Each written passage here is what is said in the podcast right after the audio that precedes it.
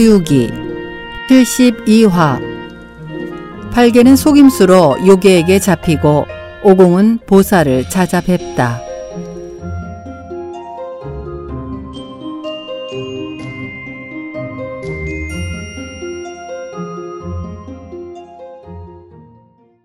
지난 시간 오공이 목숨을 잃을 뻔한 공경에 처하자 팔개가 대신 도움을 청해 길을 나섰는데 과연 팔개는 무사히 임무를 완수할 수 있을까요?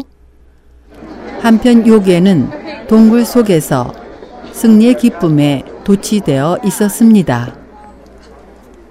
얘들아 얘들아 손행자란 놈이 아주 혼쭐이 나서 뺑소니 쳤느니라 이번에는 죽진 않았어도 기절 정도는 했을 게다 가만 아 어쩜 그놈이 원병을 청하러 갔을지도 모르겠구나 야 거기 문 좀 열어보거라 내가 나가 그놈이 누굴 청하러 가는지 알아봐야겠다.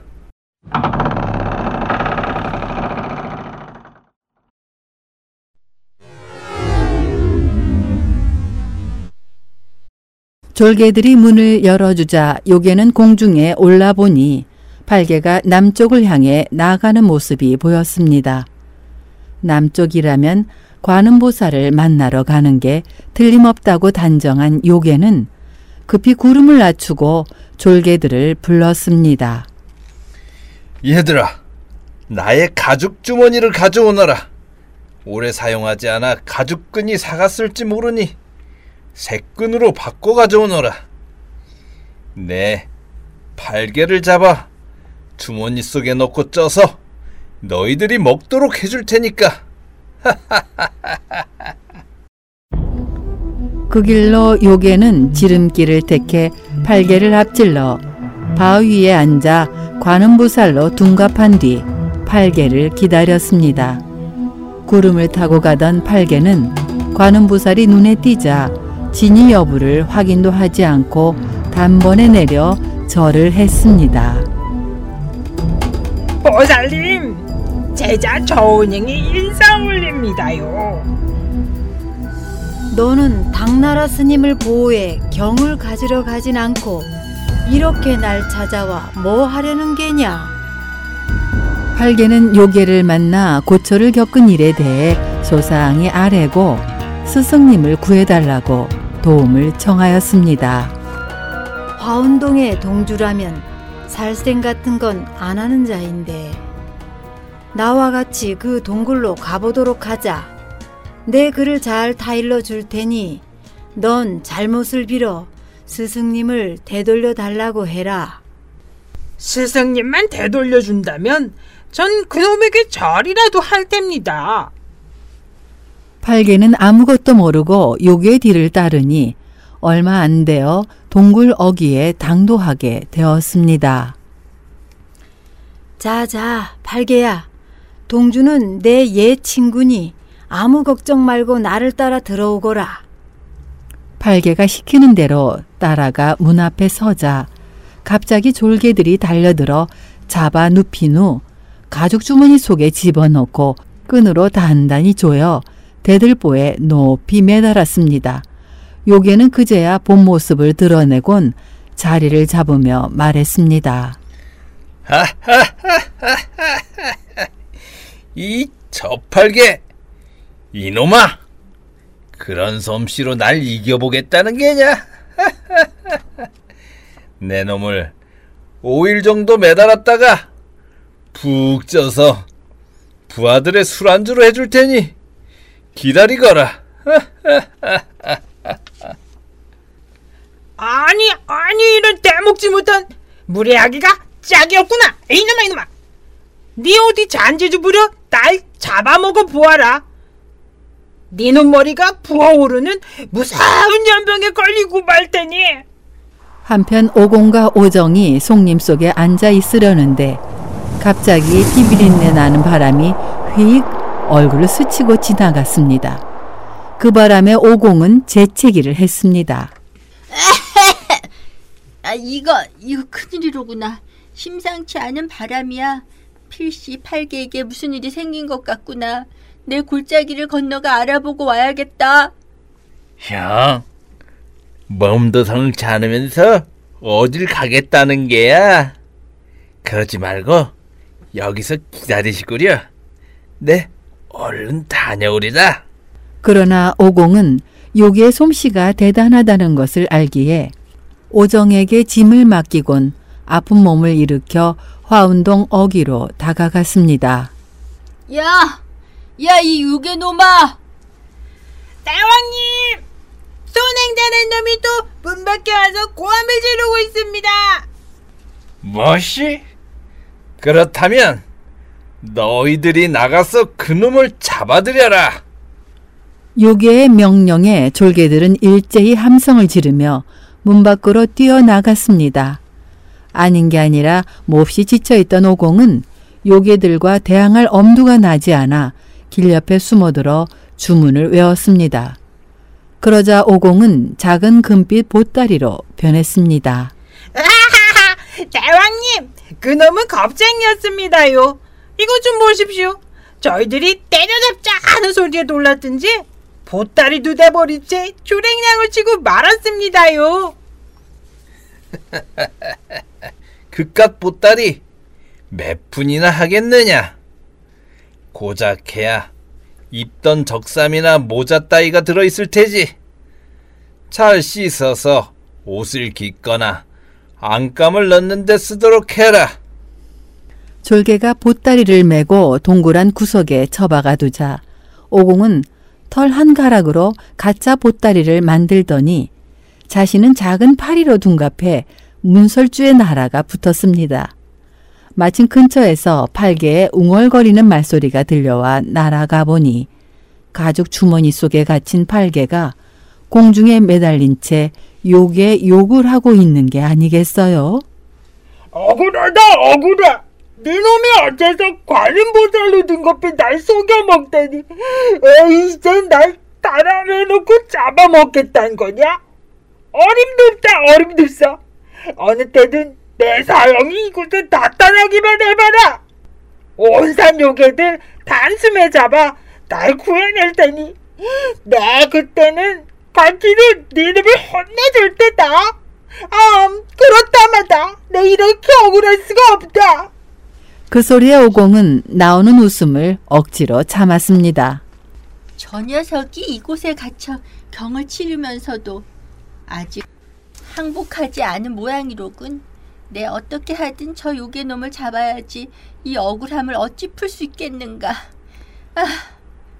오공이 그 방도를 생각하는 중에 마왕이 부하들을 부르는 소리가 들렸습니다. 여봐라! 여섯 건장들은 어디에 있느냐?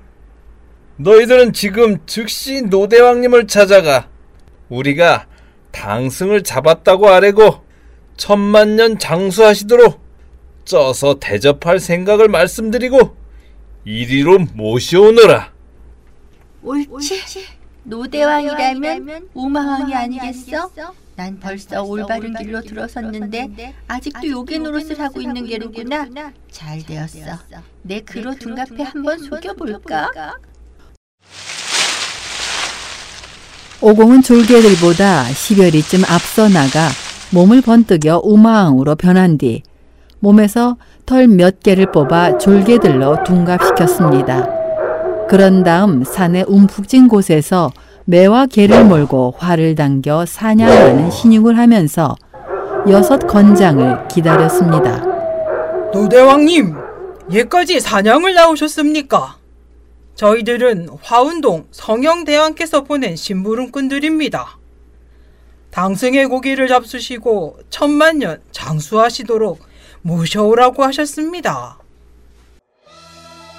오호, 그러냐? 그럼 얼른 집에 가서 옷을 갈아입고 가야겠구나. 아이, 아이고 노대왕님, 저희들의 사정을 좀 봐주시면 안 되겠습니까?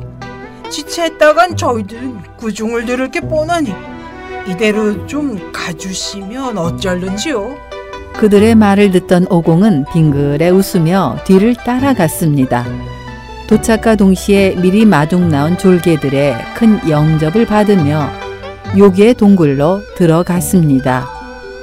이에 홍해아가 오공 앞으로 나와 무릎을 꿇고 인사를 올렸습니다. 아버님, 오셨습니까? 당승의 고기를 한 점만 먹어도 수명이 복내산 신선과 같이 길어진다고 합니다. 하여 소자 아버님을 모셔서 당승의 고기를 대접해 장수하시게 하려는 마음입니다. 그래. 아니 당승이라면 손행자의 스승이 아니더냐. 함부로 손을 댈 게 못 되느니라. 손행자는 둔갑술도 뛰어나고 신통력 또한 대단하다던데 잘못 건드렸다간 뼈도 무추스르고 험한 꼴 당할 게다. 아버님, 그 무슨 서운한 말씀을 별로 대단한 솜씨도 아니고 또 제 삼매화의 불벼락을 맞더니 그냥 나 살려라 하고 도망쳐 버리고 말더군요. 그러니 넌 그놈을 이길 솜씨가 있어 날청에 당승의 고기를 대접하겠다는 거로구나. 하지만 오늘만은 내가 먹을 수 없겠구나. 아니, 왜 잡수실 수 없다는 겁니까? 내 일이 늙다 보니 내 어미가 늘 음덕을 쌓으란 권고를 받고 있다. 별 방도가 없으니 일단 육식을 지양하는 것으로 생활하고 있단다. 한 달에 나흘 세 개의 신자가 매달 초엿새와 겹치는 날로 오늘은 마침 신유일이니 첫째는 육식을 금하는 날, 둘째는 손님을 만나지 않는 날.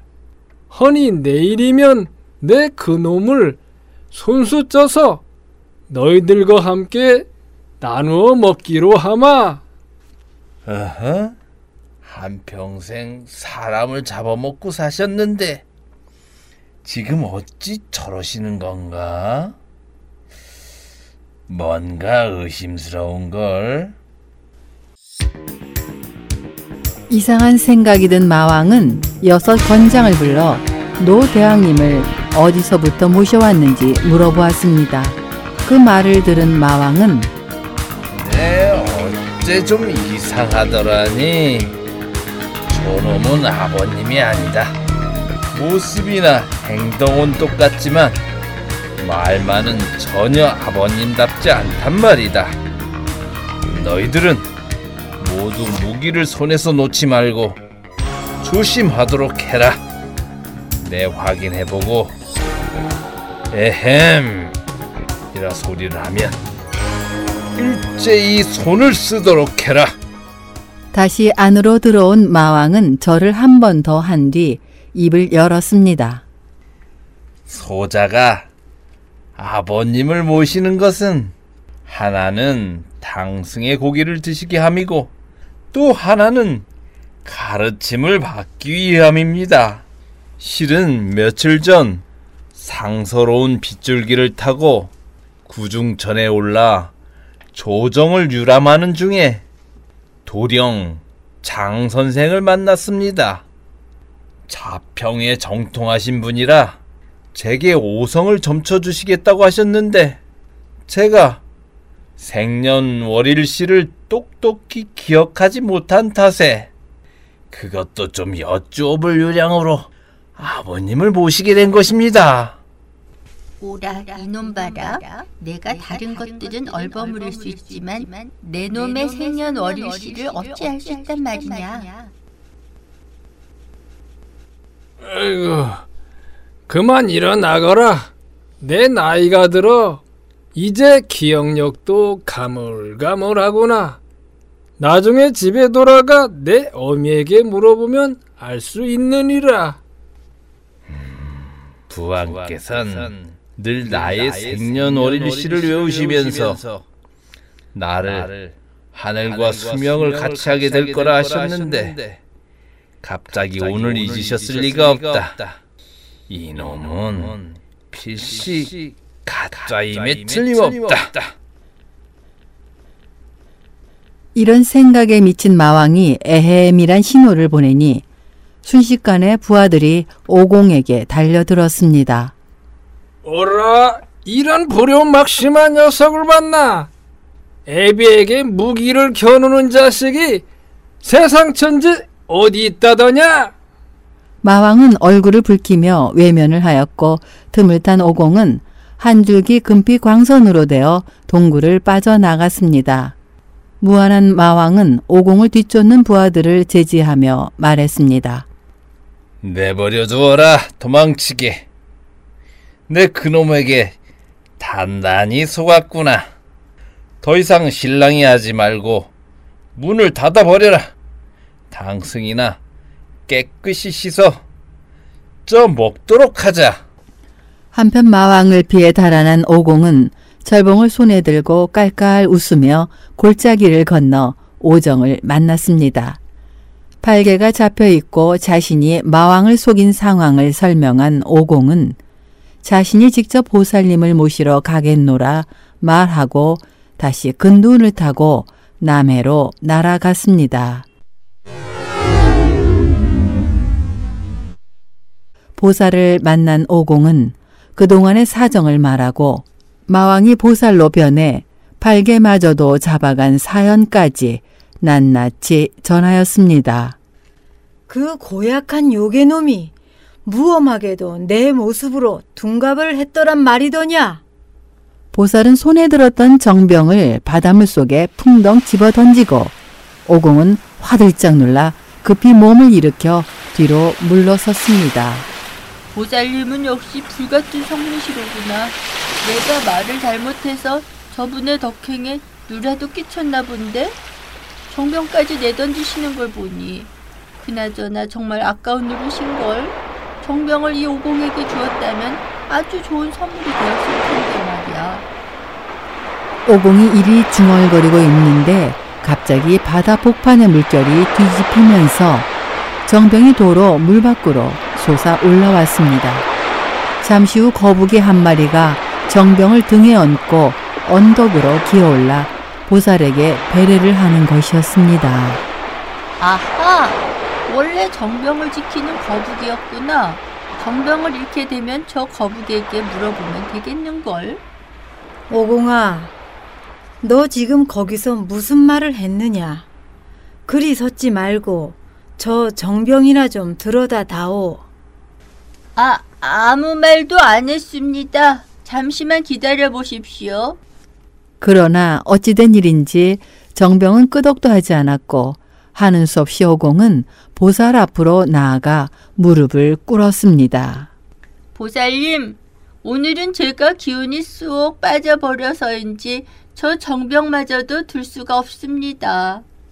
넌 입으로만 재주를 부렸던 게냐? 정병 하나도 들지 못하며 어찌 요괴를 상대하겠단 말이냐? 호호. 사실 이 정병은 원래는 빈 것이었지만 지금은 온 바닷물을 다 담아두어 너로서는 도저히 들을 수 없을 것이란다. 이 감노수로 말하면 용왕들의 빗물과는 달리 요괴의 산매화를 끌 수 있을 것이다.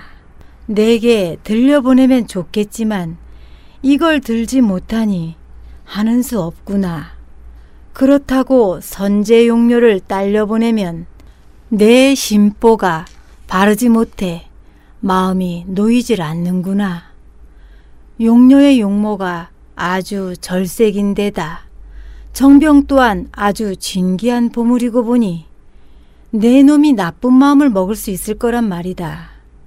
그렇다고 내가 다른 마음을 먹으면 널 찾아 내가 다닐 시간도 없으니 안 되겠다. 뭐든 한 가지 내게 저당을 잡혀놓고 가거라. 원 보살님도 전 불문의 귀한 이래로 그따위 나쁜 짓은 한 번도 한 적 없습니다. 그리고 제가 가진 것이 뭐가 있습니까? 제 모든 것은 보살님이 주신 것들 아닙니까? 그래. 그럼 다른 건 다 그만두고 내 뒤통수에 나 있는 구명털 한 가닥만 뽑아서 남겨놓고 가거라. 아니 보살님, 이털 역시 보살님께서 주신 게 아닙니까? 한 가닥이라도 뽑게 되면 그 전반에 축이 가서 제 목숨을 구할 수 없게 될 겁니다. 이 원숭이 녀석아, 내가 털 한 가닥도 안 뽑아 놓을 생각이면 나도 선제 용료를 내놓을 수 없다. 보살님은 의심이 너무 많아서 탈입니다.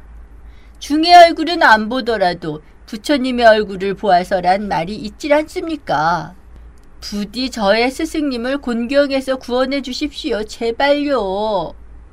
그제야 보살은 몸을 일으켜 욕에게 잡힌 삼장을 구해주러 길을 떠났습니다.